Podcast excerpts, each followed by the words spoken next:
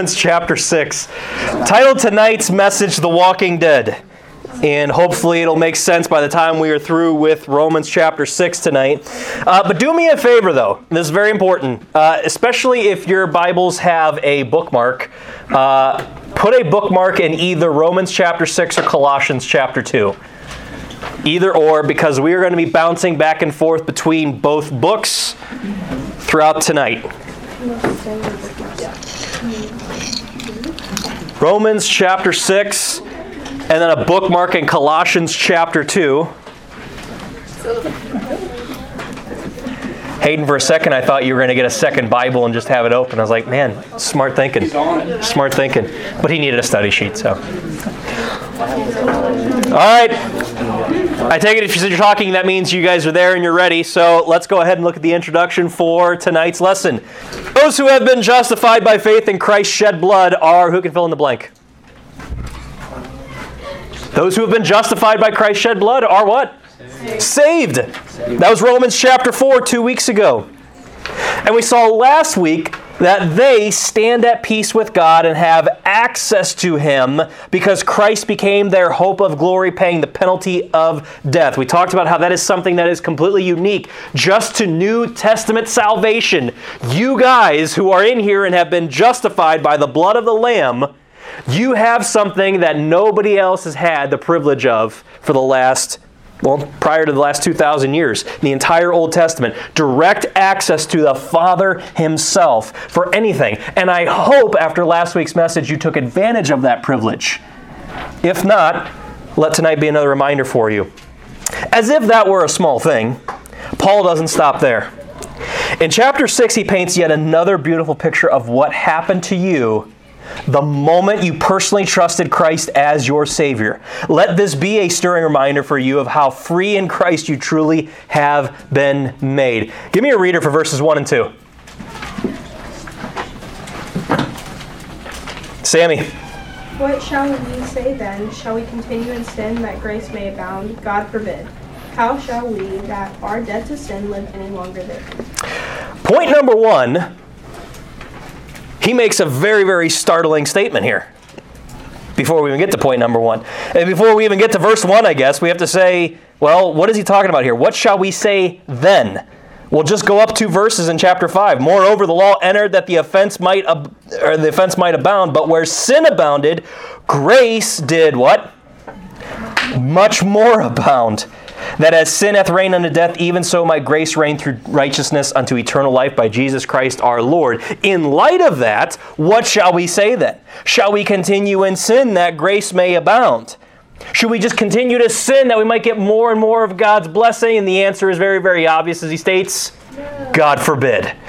How shall we that are dead to sin live any longer there. And if you want to take notes, you might want to mark this down. There's a difference between being dead to sin and being dead in sin. We're going to look at a passage later on tonight where it talks about being dead in your sin meaning that there's no chance of eternal er, there, there's no chance of you earning your salvation through your own means through your own body through your own works because you're dead to sin but here he's talking about dead or I'm sorry, flip it and reverse it. He talks about before how you're dead in sin. Here he's talking about you're being dead to sin. How shall we that are dead to sin live any longer therein? What he's talking about here is a state of being that we are in. It is a state of being that we who have been justified. Please understand we are not in the section of the book of Romans that is talking to lost people about how lost people can be saved anymore. We pass that. Chapters 1 through 3 talking about lost mankind. 4 and 5 are how you get saved. Now we're looking more at the Christian and what happens after the fact. We have entered into this terrain starting tonight with chapter 6. This is all about what now? Now that we've been justified, what does that mean? What does that look like from God's perspective? And he kicks things off by talking about this state of being that we find ourselves in. Now, this is kind of a, a doctrinal thing that you might hear of the difference between state versus standing. A more practical way of putting it, your position versus where you practically are on a daily basis. Now, this is huge with where we're going tonight. Again, this is some theological, doctrinal stuff here. For him to tell us that we are dead to sin He's talking not about the idea that we don't sin anymore practically, because we do. More on that next week. He's talking about the idea that once we became justified by faith in the shed blood of Christ and we trusted in that shed blood as payment for our sins by what? By faith. Positionally speaking, the state we find ourselves in is that we are dead to sin. Sin has no more power over us. In letter A, we are dead to sin. And point one, sin has no more power over us who are in Christ. More on that in a second. Because positionally speaking, the state that you and I who are saved find ourselves in we're no longer in sin, we are in Christ. That is a key phrase that is going to come up again and again tonight, so you might as well get it in your head now. Just like last week it was much more, this week it is in Christ, in Him, into God, into Christ. Keep that in mind as we keep going. But number one on your outline, sin has no more power over us who are in Christ. 1 Peter 2.24 elaborates on this a little bit further talking about Christ who his own self bare our sins in his own body on the tree, that we, being dead to sins, should live unto righteousness, by whose stripes ye were healed. Again, he's not talking about it's, it's impossible for us to commit sins. He's talking about the state of being in sin. We are dead to sin. We are no longer in that state of being anymore because we have been placed positionally in Christ. But now that we are dead to that, we should live under righteousness by whose stripes ye were healed. And he goes on in verse 3. I need a reader for that. Romans 6. Verse 3. Isabella. Know ye not that so many of us, as were baptized into Jesus Christ, were baptized into his death? And point number two, we see from this verse at the moment of salvation, a spiritual baptism occurred where we were placed into Christ, baptized in into Jesus Christ. This is huge. This happened to each and every single one of you in this room the moment, the instant you called upon Christ to save you, when you believed and trusted his shed blood as payment for your sins by faith. This happened at that very moment. And it makes sense, doesn't it? What does Matthew 28 19 tell us that we're supposed to do concerning baptism? Go ye therefore and teach all nations, baptizing them. And here we thought that he's talking about physical water. You understand that there's more than just one baptism in the Bible? And that that baptism, much like this baptism, is not talking about being immersed in water, though in a way it kind of is. No, he's going deeper than that. Water baptism is just a picture of what happened internally. The spiritual baptism is what he's talking about. 1 Corinthians 12 13 says, For by one capital S Spirit are we all baptized into one body. Whose body is that? The body of Christ. Whether we be Jews or Gentiles, we talked about this a couple Sundays ago. Whether we be bond or free and have all been made to drink into one spirit. When a Jew comes to receive Jesus Christ as a Savior, or when a Gentile comes to receive Christ as a Savior, both they are spiritually baptized into the body of Christ. That's the third people group that God speaks to in the Bible. And he says in Galatians 3:27, "For as many of you as have been baptized into Christ have put on Christ." Again, he's talking about a state, your position. Again, if you are in here tonight and you received Christ as your Savior, what position do you find yourself in right now? It's the phrase You are where? In sin? If you're saved, are you in sin? No, where are you? In Christ. You've been placed into Christ.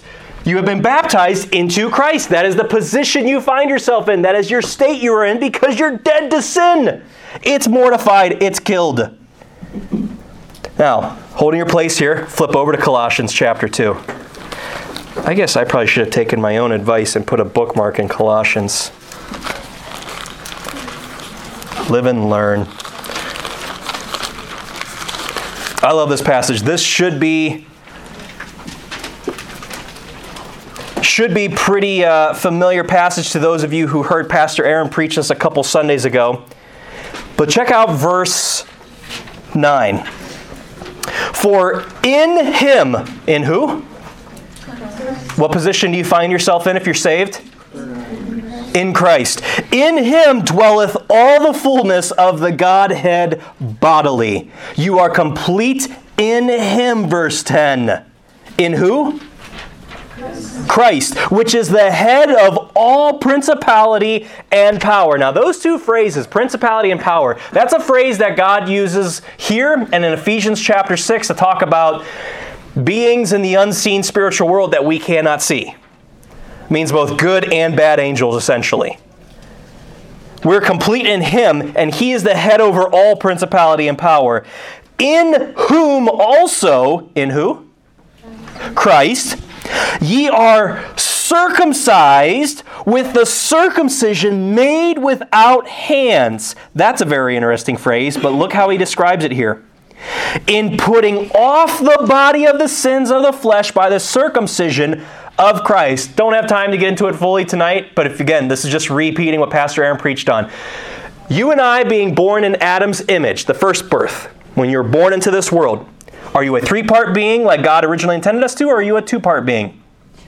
Two part being, because Adam fell. And so now we're in his image. And because we are in this body and this soul, the Bible talks about how our soul it is attached to our body because in the Old Testament if you touched something that was an unclean thing, the Bible says that you violated your soul. Your soul was in jeopardy of perishing because your soul is connected with your body. You say, How is that? Well, just check out Luke chapter 16 sometime tonight or this week. It's great bedtime reading. Talks about the rich man who ends up dying and going to hell and what his experience is like. Read that before you go to bed. Won't keep you up nights at all. And so this man, he's talking about while he's there and how he tells, he, he sees in this gulf, this is back before Christ had died, so of course heaven is in the earth and there's this big gulf between it and hell. And the rich man who's in hell, he sees Lazarus and he tells Lazarus, hey, dip your finger into some water and, and just, just touch the tip of my tongue.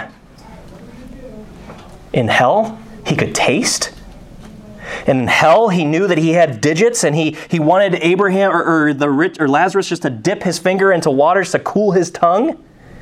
And he could see the great gulf, which means that his eyes had sight in hell.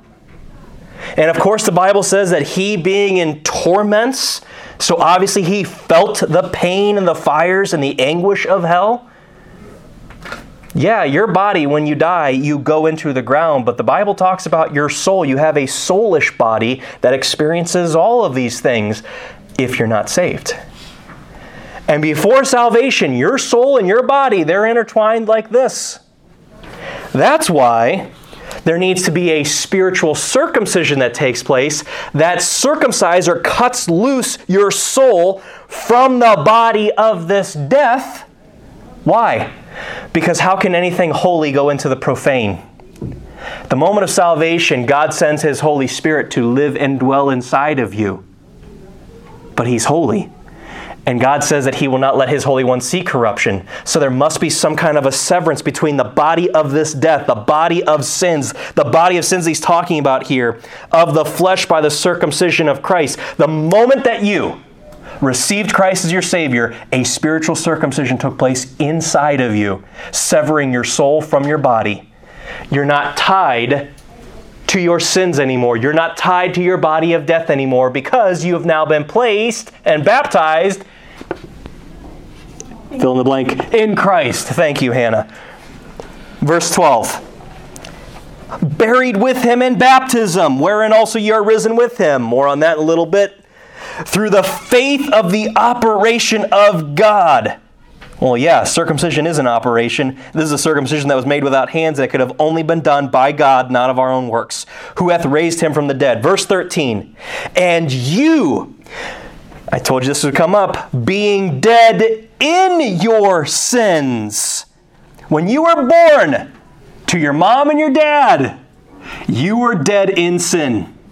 You were as good as dead. There was no hope for you outside of Jesus Christ interceding on your behalf on the cross and saving your soul. You're dead in sin. This is different now than being dead to sin, which happens after salvation being dead in your sins and the uncircumcision of your flesh, hath he quickened or made alive together with him, having forgiven you some trespasses? Just the trespasses you committed up to the point of salvation? No. All trespasses, past, present, and future. And don't miss verse 14. He says, blotting out the handwriting of ordinances that was against us, which was contrary to us, and took it out of the way, nailing it to his cross. Pastor Aaron, again, went through this whole description. This is basically a picture of the book of Ruth and what it means to have a kinsman redeemer. If you had this list of crimes and these laws that you had broken against you, it would be written outside of your jail cell exactly everything that you did wrong so that everyone could see exactly what kind of a sinner you were. Same thing was like that with you before you came to know Christ. And the Bible says that when Jesus Christ interceded on your behalf, he took all of those, everything. Just think about the thoughts you had today, let alone the actions you had yesterday or the things you said last week. Everything. He took it and he nailed it to his cross, saying, I'm going to pay their fine. I'm going to pay their debt. Because the only way, as we'll see by the end of tonight, that you could have paid that debt is to be eternally separated from Him forever in a place He never designed for you to go to, according to Matthew 25. A place called hell. Ah, but I have somewhat against Pastor Aaron because he stopped there. He should have read verse 15. And having spoiled who? Principalities and powers, which I said are who? Good and bad angels, the unseen spiritual forces that are constantly surrounding us, that are constantly at work in the, in the heavens. More on that this Sunday. Teaser for you. And having spoiled principalities and powers, he made a show of them openly, triumphing over them in it. I love it. You know what that word spoiled means? It means to violently take away, it means to pulverize words you don't often associate with your Lord and Savior Jesus Christ. He pulverized the forces of darkness that were against you. He violently took away the sins, the handwriting of ordinances that were against each and every single one of you. Took them away violently with force and with passion when he went to that tree and died for you. And he made a show of them openly triumphing over them in it. There are things that went on that day at Calvary that go just beyond paying the penalty of your death, that go beyond paying the penalty of Adam's disobedience. He created such a, a what am I trying to say? He, he created such a just a, uh, a bragging display when he rose again and went before all of the unseen forces that constantly come against you and I, trying to get us to not obey and surrender to him every single day, he went up to them and said, Hey, do you see my servant? They are mine. I have purchased them with my own blood. Their sins are gone. He showed you off to all of the unseen forces. And you wonder why you're hated? You wonder why you have struggles and problems daily? Jesus Christ was boasting, triumphing over them with what he did on the cross. This is talking about this spiritual baptism that occurred the moment you received Christ. Now, again, we're going to flip on back to Romans chapter 6. We're going to go more into detail. Again, I don't know if you guys ever realized that this happened to you at the moment, the instant you called upon Christ to save you by faith, when you were placed in Christ. Romans chapter 6. So, not only do we find that this positioning that we have in Christ, not only does it mean we're dead to sin, we're dead to the state of sin. We can no longer be uh, in the, the body of our flesh that we just saw in Colossians 2 again. Not only that, but in letter B, your life is hid with Christ. Look at verse 4. Therefore, he's going to go he's going to take this idea of being spiritually baptized further. We are buried with him by baptism into death. That like as Christ was raised up from the dead by the glory of the Father, even so, who? We also should walk in newness of life. For if we have been planted together in the likeness of his death, we shall be also in the likeness of his resurrection. This is where we get the picture of the physical water baptism.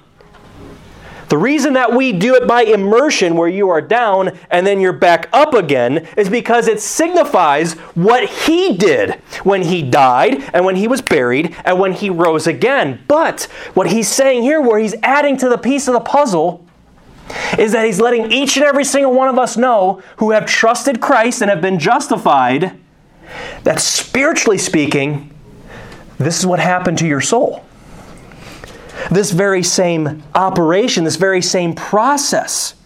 Look at verse 6. Knowing this, that our old man, he's talking about the state of being in sin. That state of being in sin that we are now dead to because we have been positioned in Christ. That's the old man. That our old man is crucified with him, that the body of sin might be what? That henceforth we should not serve sin. Verse 7 For he that is dead is freed from sin. First things first, real quick. The point he's making here is he's not talking about the sins that you and I commit every single day. He's talking about the state of being in sin where we are hopelessly lost. Do you guys get that? Okay, now we can move forward. He that is dead is freed from sin.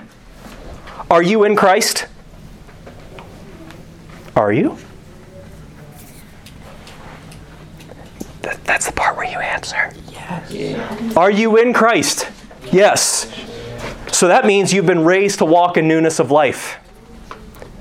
Which means that because you're walking in newness of life, because He walked in newness of life, He rose again from the grave, you are dead to sin. You still commit sins. We'll talk about that next week. That's what chapter 7 is all about. But you no longer are viewed from God's perspective in heaven as being in sin. He does not see that anymore. Praise God that when he looks down from heaven, even though I know how much I screw up and mess up on a daily basis, he doesn't see that. All he sees is me in Christ, having been baptized and immersed in Christ. I'm dead to sin because my old man was crucified with him. The moment you chose to place your faith in Christ, it was almost as if you, your, your body of sin, your body of flesh, went up on the cross with him and you died that day. That's what this passage is talking about. Now, I'm going to say something, and it's more than likely going to go against everything that you've been taught. It's there have been people who said a phrase like this over and over again, and really I want to dismantle that and I want to eradicate it from your mind forever. More on that next week, though. Let's pray. Just kidding. Just kidding. I really want you guys to not look at things. And if you've ever heard a, pastor here, or a teacher, or a winter camp speaker, or a summer camp speaker say this phrase, I know they mean well, and I know there's going to be people who say it in the future, and they're going to mean well. But I want to tell you, in light of this passage, I hate the phrase, live your life for Christ. Hate it. You realize how carnal that phrase actually is? We have it in our minds, and this is just being real for a second. We have it in our minds that salvation was all of Christ. And now that we're in Christ, we're on the other side of the cross, that now it's up to me to maintain my walk and to make sure that I am maintaining good works and I'm doing all of these things, and that is the case, but we think that it's all up to us, it's all up to me to do this. And we forget Colossians 2 6. I won't have you turn there, even though you probably got your bookmark there. He says, As, we just talked about that on Sunday. As ye have therefore received Christ Jesus the Lord, so walk ye in him. When you received Christ, you died you came to a point where you died to self. You died to your way of thinking, your way, your, the way that you were going. You admitted you were a sinner. That's dying to self. And that's trusting in Him. That's how we're to walk every single day. Again, I know when people say live your life for Christ, they mean what I'm about to say but I'm going to say it to kind of jar your thinking, to say this in a different way so that it helps you guys to understand. And I put it all in bold on your outline. Instead of living your life for Christ, we need to be less concerned with living our lives for Christ and more concerned with letting Christ live his life through us. Do you see the difference? Again, maybe just a matter of semantics. I think a lot of pastors, a lot of your teachers who have maybe said that before, I think they mean what I said here. But be honest with yourself. How often? Because I know for me, whenever I heard that phrase, I'm like, all right, I got to make sure I'm trying harder. I got to make sure that I'm trying harder not to fall into that sin again. I got to make sure I'm trying harder and harder and harder, and it's got to be me, me, and me. And I forget the fact that I'm a dead man.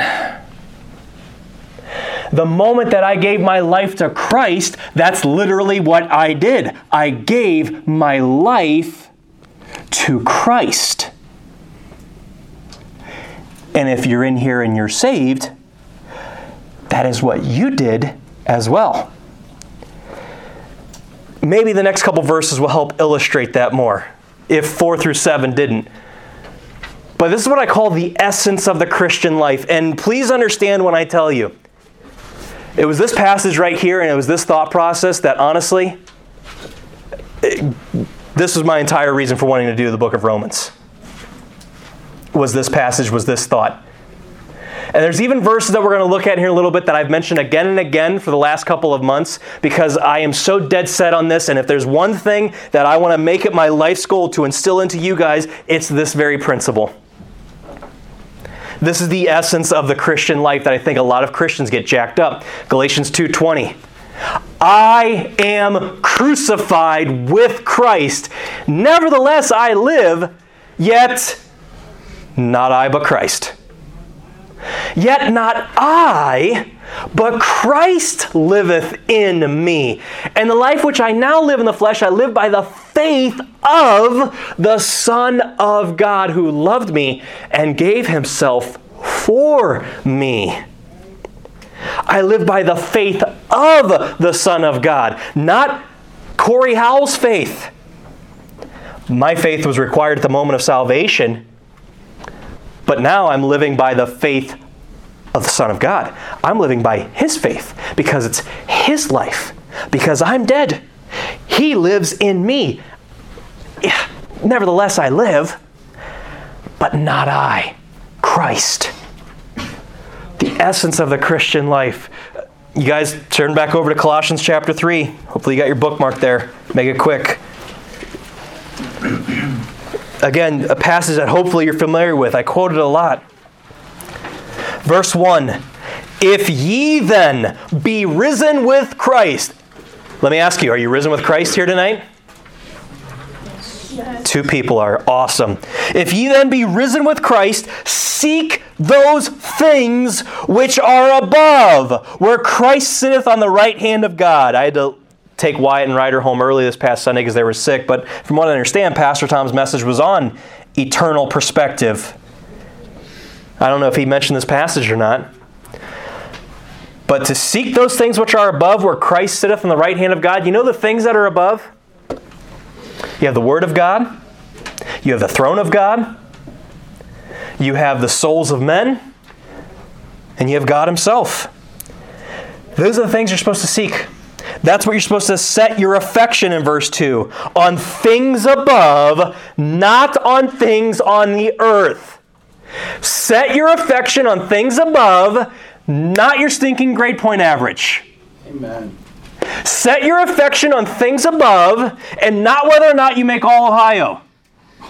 Nobody. Set your affection on things above and not what you're going to be defined as for your career. Set your affection on things above and not what you're going to be known as in high school. I don't know if anybody finished the rest of that message that I sent in the GroupMe this morning, but all of those things I just mentioned, you realize in a hundred years from this moment right now, none of those things are going to matter. Your grade point average, where you went to college, your career, none of it will matter if, if it is apart from you setting your affection on those things above. If it's all about you building your kingdom here, and don't deceive yourself. I understand that's kind of a harsh phrase, and you might be thinking, oh, of course that's not me. No, this is the kind of passage where you all ask yourself, me included, is it me, Lord? Is it me? Right. Remember the disciples asked that when Christ said that one of you is going to betray me? Is it me, Lord? Every single one of them except John. Because he said, Who is it? He knew it wasn't him. But this is one of those passages where you actually you ask that of yourself. Am I setting my affection on my grade point average? Look, I'm not telling you guys that every single one of you just start dropping out of school and start getting F's. I'm not telling you that at all. But listen, if you are stressing out between getting a 90 and an 89%, and you are studying your guts out in order to try to get that 90, you might be setting your affection on things on this earth. Especially in lieu of, and again, this might sound harsh, but I don't know. I look at a passage like this and I look at what it's meant for me and the passages throughout the scripture that line up with this principle. And I think tonight's going to be a little bit more preachy than it is teachy. So sorry. But if you are on that fringe where, you know what, I'm spending extra three hours a night studying to get that 90 because I don't want that 89B, then don't give me anything as far as, well, that's why I couldn't study my Bible. That's why I can't start this Bible study at school. That's why I can't witness to my friends here. Hey, if you're putting in five hours in homework and studying just to get a C, all right, that's a different story. But if you're stressing and fretting between an A and a B, 100 years from this very moment in time, you realize it will not matter. How many friends you had, whether or not you were the homecoming king or queen, it's not going to matter 100 years from now. If it doesn't matter the day you die, it does not matter. Set your affection on things above, not on things on the earth. Verse 3 For ye are dead, and your life is hid with Christ in God. And as if that didn't nail it home even further, he continues in verse 4 when Christ, who is our life, he doesn't say who's like our life, he doesn't say who's as our life, he says when Christ, who is our life, shall appear, then shall ye also appear with him. Up on the screen here. 2 Corinthians 5:15. And that he died for all, that they which live, us, should not henceforth live unto themselves, but unto him which died for them and rose again. All right, I think we're going to have the conversation now. I've been teasing it for weeks, months. Let me just preface this by saying this, and please, whether you're here or you're listening on the podcast, listen very clearly. I'm probably going to upset some people if I haven't already. What I'm about to say is more my opinion. I think there's some scripture that backs it up, but this is just my opinion. Okay? Is everybody clear on that? My opinion? Yes. When it comes to this whole idea of college,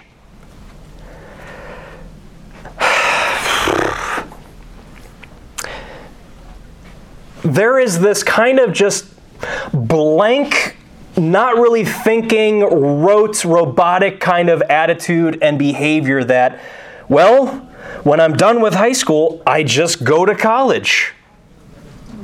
And I've seen it happen again and again and again after graduating year after graduating year after graduating year.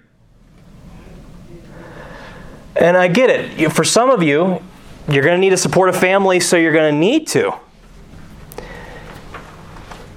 But for those of you who believe God's calling you into full time Christian service, is it? Is college needed? For those of you guys, I would say yes, because you don't really know when, if at all, you're going to be called into the ministry. So, man, you being the breadwinner, you being the leader of the home, men, consider it. Yeah, absolutely.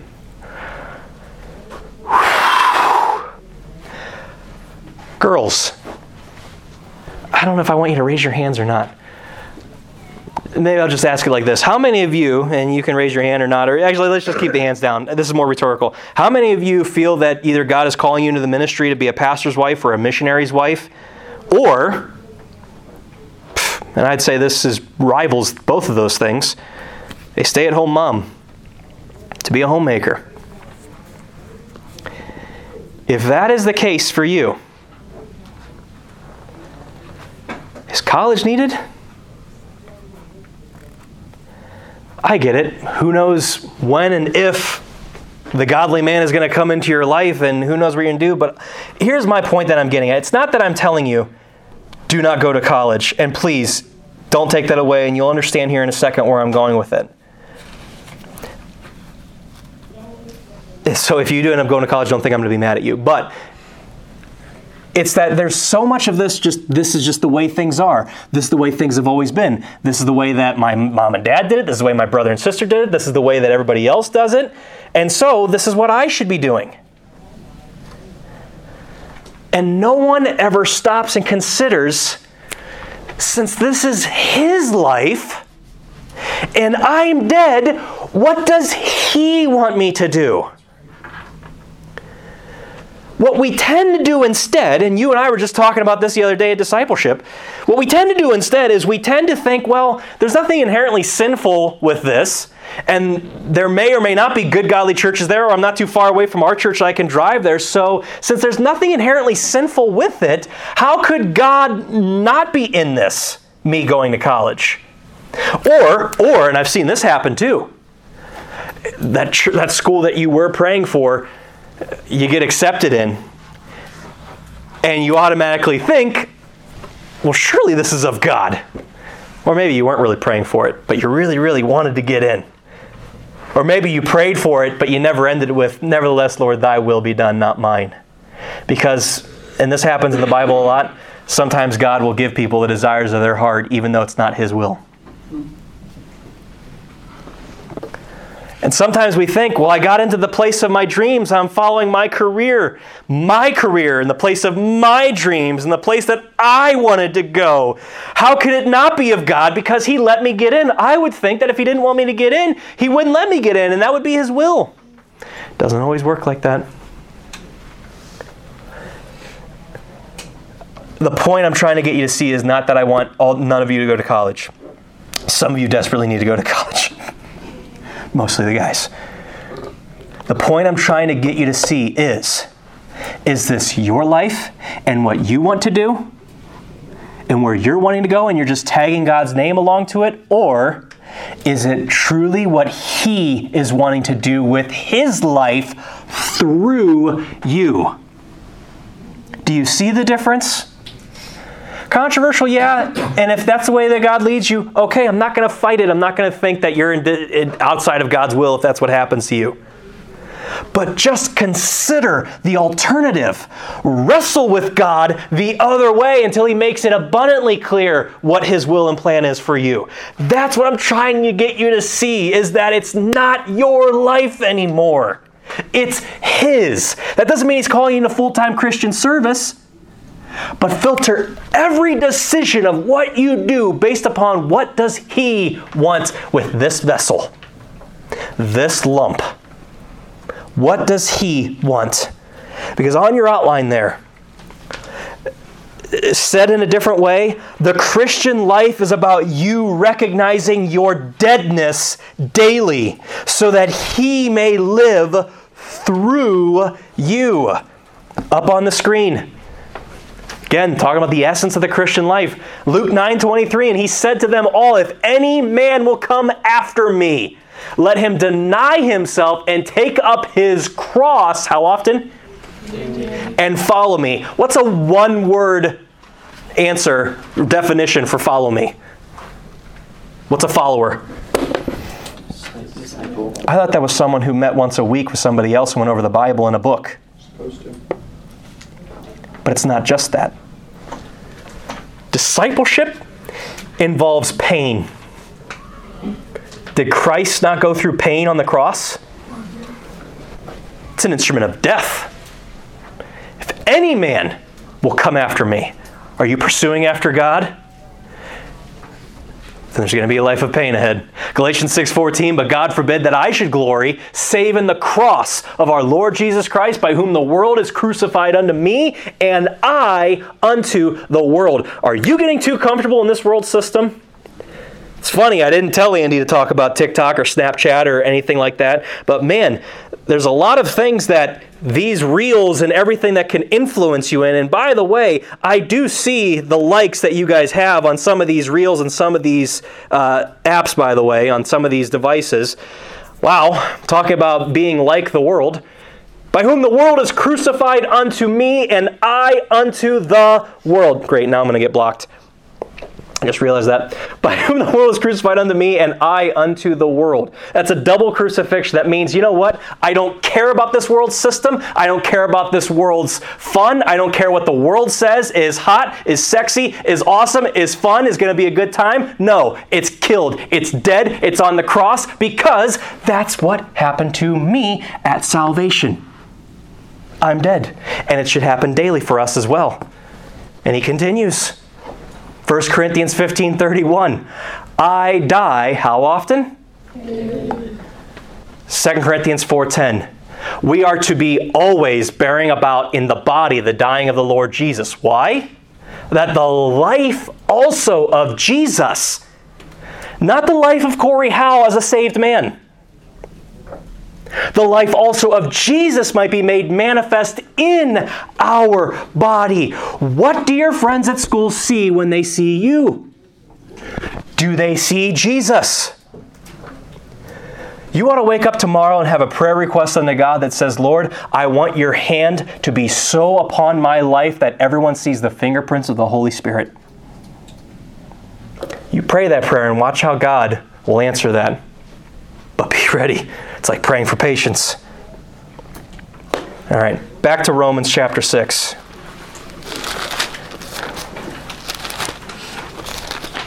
Forward all emails to andy.spate at yahoo.com if you are upset.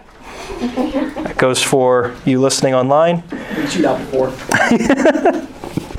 Romans chapter 6. So, again, to reiterate, again in bold, we need to be less concerned with living our lives for Christ.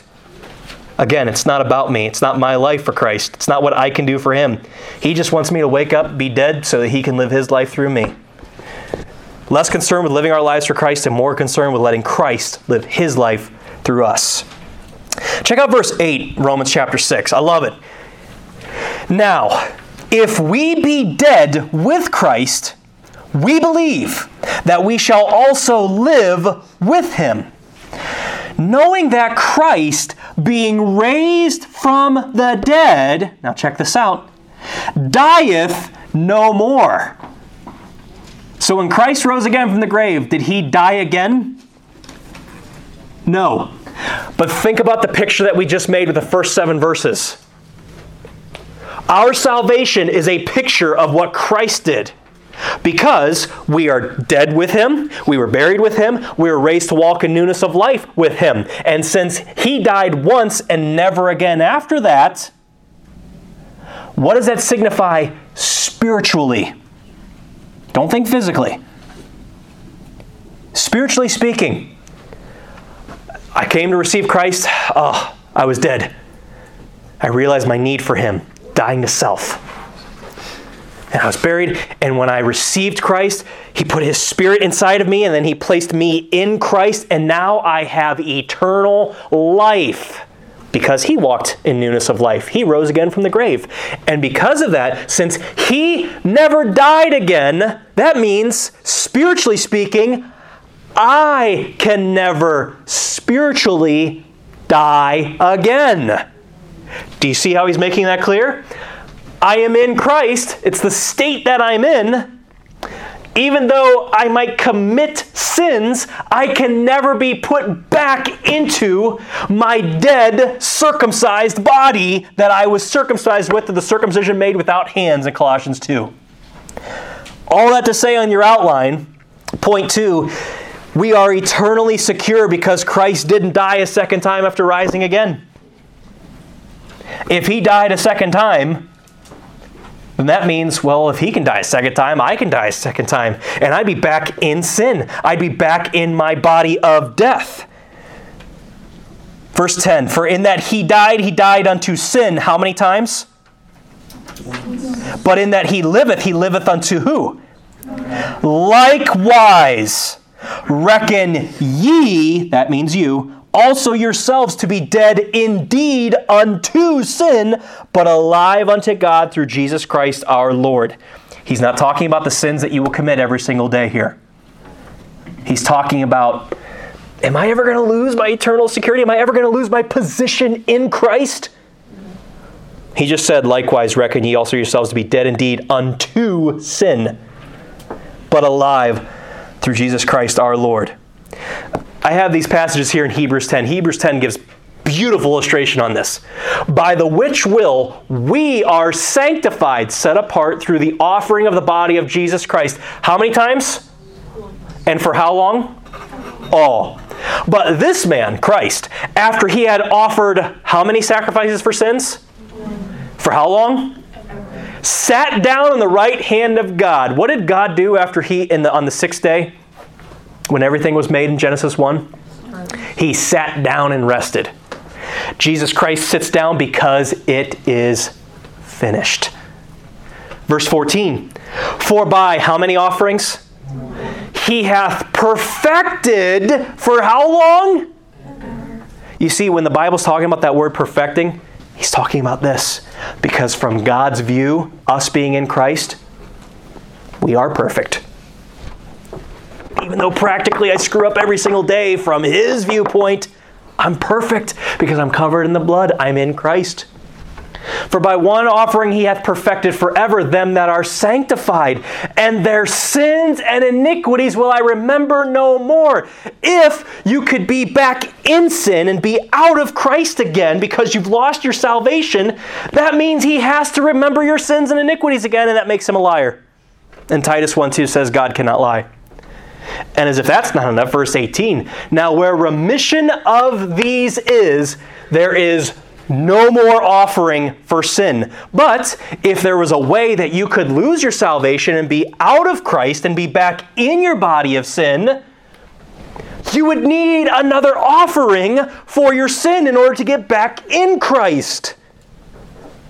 Is that clear? If not, let's go further.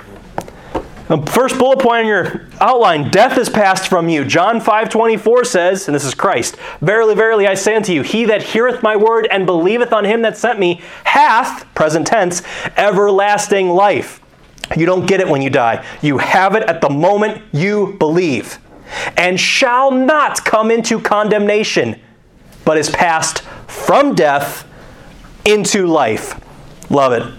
Next bullet point you'll never perish nor can anyone take you from him. Again, Christ himself says, I give unto them eternal life, and they shall never perish, neither shall any man pluck them out of my hand. John 10 28. And lastly, oh, let's read the verse first.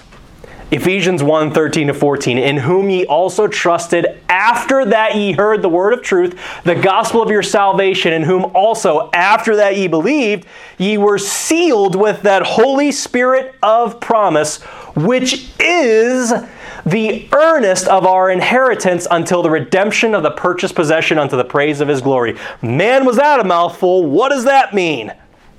Well, you see, when you trusted after you heard the word of truth, the gospel of your salvation, in whom also after you believed, the Bible says, when that circumcision without hands happened, the Spirit of God sealed you, protected you. It's almost as though you remember those old timey kind of letters that people used to send where they'd put an envelope and they'd put some hot wax on the envelope and they'd put a ring and they'd seal it shut so that no one could open it.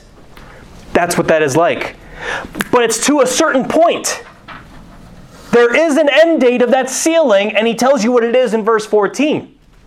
He says it's the earnest of our inheritance until the redemption of the purchased possession unto the praise of his glory. Now we've just been seeing in Romans chapter 6 that you are your soul has been saved, you're justified. You have a revived spirit, you've been born again. Christ has you. You know what he does not have at this very moment in time? Your body. But in 1 Corinthians 15, there's going to come a shout from heaven, and this corruptible must put on incorruption, and this mortal must put on immortality, because when I am raptured, I'm going to get a new body. That is Him redeeming or buying back the already purchased possession because He purchased my soul and spirit. I'm His. There's no change in that. If you're in here and you're saved, you're His. So, in light of that, look how it's worded on your outline. I'll never forget, Pastor Stephen shared this years ago, and it's been an awesome statement. You cannot lose what God has purchased. If God purchased you with His own blood, how can you do anything to lose it? He purchased it, He bought it. You can't lose it, He bought it. You're His. You can't lose it.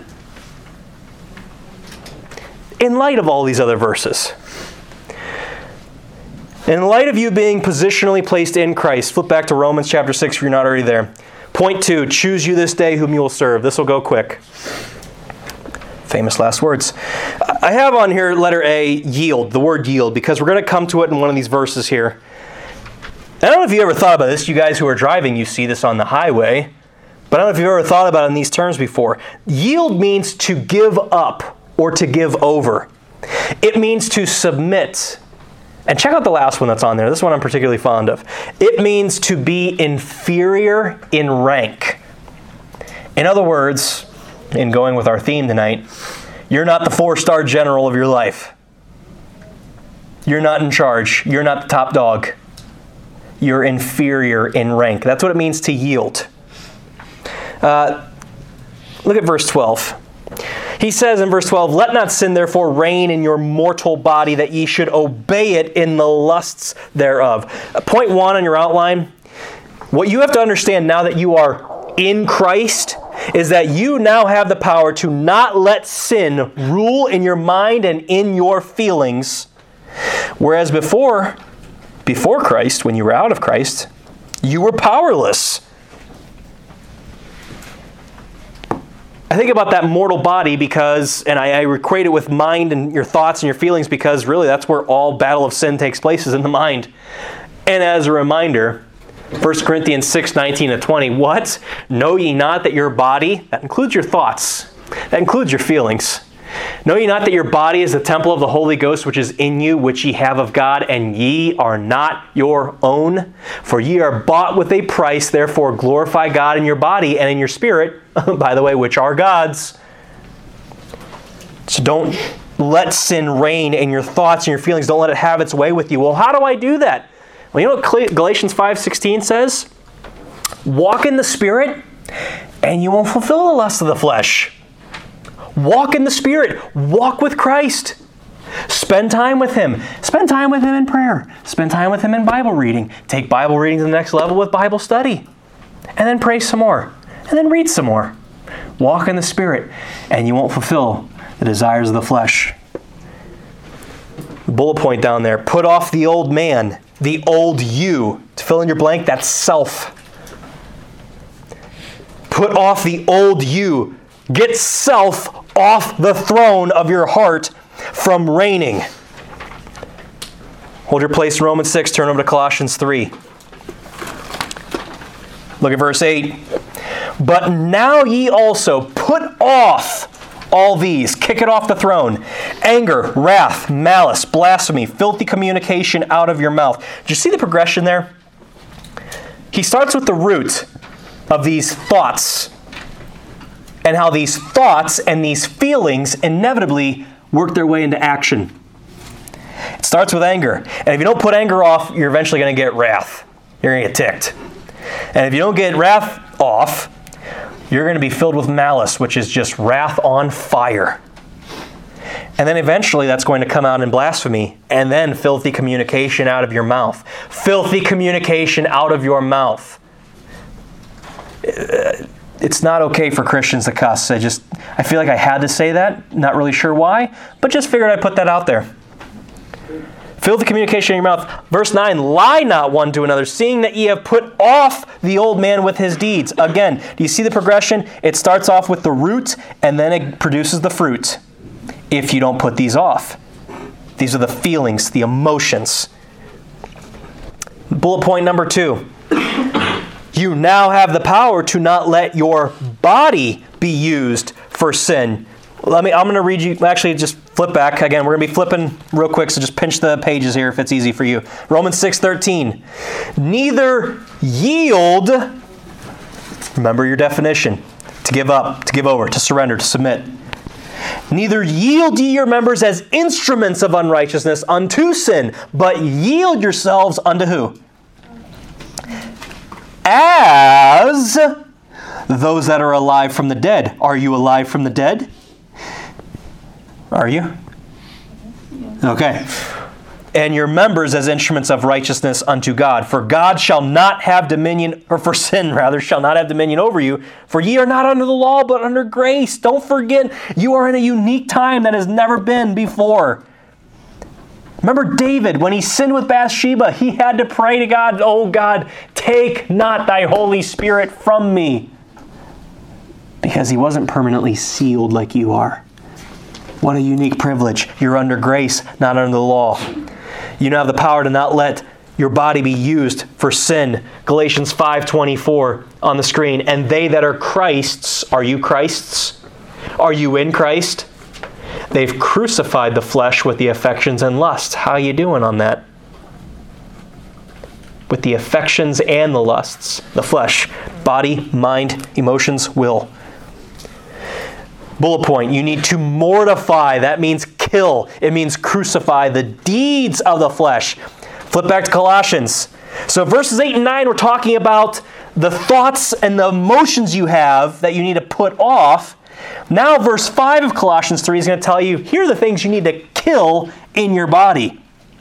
Mortify therefore your members which are upon the earth fornication, uncleanness, inordinate affection, evil concupiscence, and covetousness, which is idolatry. He goes in reverse order this time. Instead of starting with the root to the fruit, he starts with the fruit and traces it backwards to the root of how you get to fornication. I've walked you guys through this before. Start the bottom of verse 5. If you are covetous, meaning you're not happy with where God has you right now. You want more than what God has allowed for you. That's idolatry, by the way, he says. Again, not like idolatry, not as idolatry. No, it is idolatry when you covet. If you're not content, then it's going to work into concupiscence, which is strong evil desires. And then it's going to work its way into inordinate affection, where now you're wanting to act upon your evil desires And then it goes into uncleanness. You have acted upon your evil desires. And then it gets its way to fornication. Now you brought somebody else into it. If you don't kill this at the root, which is idolatry, if you don't kill this at the root, which is covetousness, wanting more than what God has allowed for you right now, well, you see the fruit of it. But the beautiful thing is, since you're in Christ, you have the power to kill these things by mortifying yourself and crucifying your flesh daily and letting Him live His life through you every single day. Man, just try, just try. Okay, I get it. Getting up early in the morning to read your Bible sometimes sucks. I get it. Just try getting up and just stay in your bed and pray. And start your day that way and ask Him, Lord, help me to put these things off today and help me to mortify these deeds of my flesh today. And may you live your life through me. Just try that tomorrow. See how different your day goes. Letter B. Because in the end, who or what you yield to will determine who or what you serve. Who or what you yield to will determine who or what you serve. Remember, to submit means to be inferior in rank. Look at point one. Is that on the back side of your page or is that the bottom of your page? Oh. Either way, you are inferior in rank to whom you serve, whether to the living God or to the dead corpse. What do I mean by that? Look at verse 15. What then? Shall we sin because we are not under the law but under grace? God forbid. Know ye not that to whom ye yield yourselves servants to obey, his servants ye are to whom ye obey, whether of sin unto death or of obedience unto righteousness? If you yield yourself to be a servant of obedience to righteousness, you will serve the living God. But if you choose to yield to your flesh, to your desires, to your affections and lusts, you'll just be serving a dead corpse, which is you, because you're dead. You're dead to sin. And either way, whoever it is you choose to serve, you are actually the one that's inferior in rank. You're not in control and in charge either way. It's death and sin, or it's obedience and righteousness. It's your dead, stinking, rotting corpse of the old man and the old body of sins, or it's the living God. Either way, it's not you that's in control. The sooner we get that, the sooner we see it in every decision and activity we find ourselves in, the better off life will be. Look at verse 17. But God be thanked that ye were the servants of sin. You don't have to be anymore. But ye have obeyed from the heart that form of doctrine which was delivered you. My question to you is have you actually believed from the heart? Or was you believing in vain? Was it just an empty prayer? What's your life been like? What fruit do you produce? You see, in the bullet point, you now have the choice to not serve sin anymore if you've obeyed from the heart the gospel. What Romans 1 5 was all about obedience to the faith, knowing the gospel and then doing it, obeying it, receiving Christ.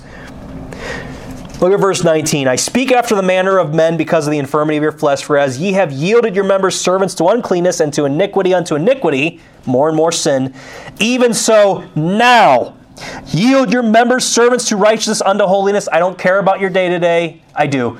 But in this context, I don't care what you did or how you screwed up today. I don't care how you screwed up yesterday. That was yesterday. But now, he says, yield your members servants to righteousness unto holiness. That's what I care about. What are you going to do now? For when ye were the servants of sin, ye were free from righteousness. What fruit had ye then in those things whereof ye are now ashamed? For the end of those things is death. Why continue to live as though you're dead again? Why continue to live as though you're lost again? Is what he's saying. What fruit did you have in that? Being now, it's, it's what Israel wanted when they crossed over into the promised land. And they started griping about how hard this life was, and they wanted to go back to the way they were back in dead Egypt when they were slaves to sin, when they were in bondage. But now being made free from sin, verse 22, and become servant to God, ye have your fruit unto holiness, and the end everlasting life. You see, to close this out, don't dwell on the past, but don't forget where you've come from. If you're there, look at Colossians 3. If not, just listen as I read. Verses 6 to 7 For which things' sake the wrath of God cometh on the children of disobedience. Don't live like you were when you were lost, because it's because of those very same sins that all of your lost friends at school are going to die and perish if they are not found in Christ, if their sins have not been justified by the blood of the spotless Lamb, if righteousness has not been imputed into their account because of those things they do, because of the things that you partake in, if you're yielding unto that, because of those things that the wrath of God cometh on the children of disobedience. And last point don't forget the future of all those who are dead men walking. You see, the title of tonight's message is The Walking Dead. You guys are the walking dead because you're walking. That's the emphasis. Yeah, you're dead. You're dead to sin, but you're walking. You're alive. But everyone who doesn't know Christ, whether that's you in this room or your friends in school, they are dead men who are walking. There's a difference. They're walking now, but they're dead men. Don't forget the future for all of those dead men walking, because, verse 7 of Colossians 3, in the which we also walked sometime when ye lived in them. And boy, does that go with Romans 6.23. The wages of sin is what? But the gift of God is eternal life through Jesus Christ our Lord. All right. So it's 7:52 right now. Hammered a lot of deep stuff tonight, and some of which I did not plan for, and some of which I still don't know how it went. But either way, if there's one thing I want you guys to focus on, it's the idea that if you are in Christ, you are not your own. And again, normally we start things off tonight doing either worship or a game because of just week and how things are going, and my kids being sick, couldn't do any of that. But then I started thinking, it was like an hour before we got here, you know, we've not gotten together to pray in a really long time. And I think after how tonight's message, where it just lent itself with Romans 6, how God orchestrated it, we probably need to do some introspection. So I want you guys to split up in no more than two or three and you don't have to go into a whole elaborate thing of here's everything I've been through because it's 7:53 now. Share one thing that you have a need of in one sentence. In a group of 2 or 3. And let's spend the rest of tonight praying before we leave.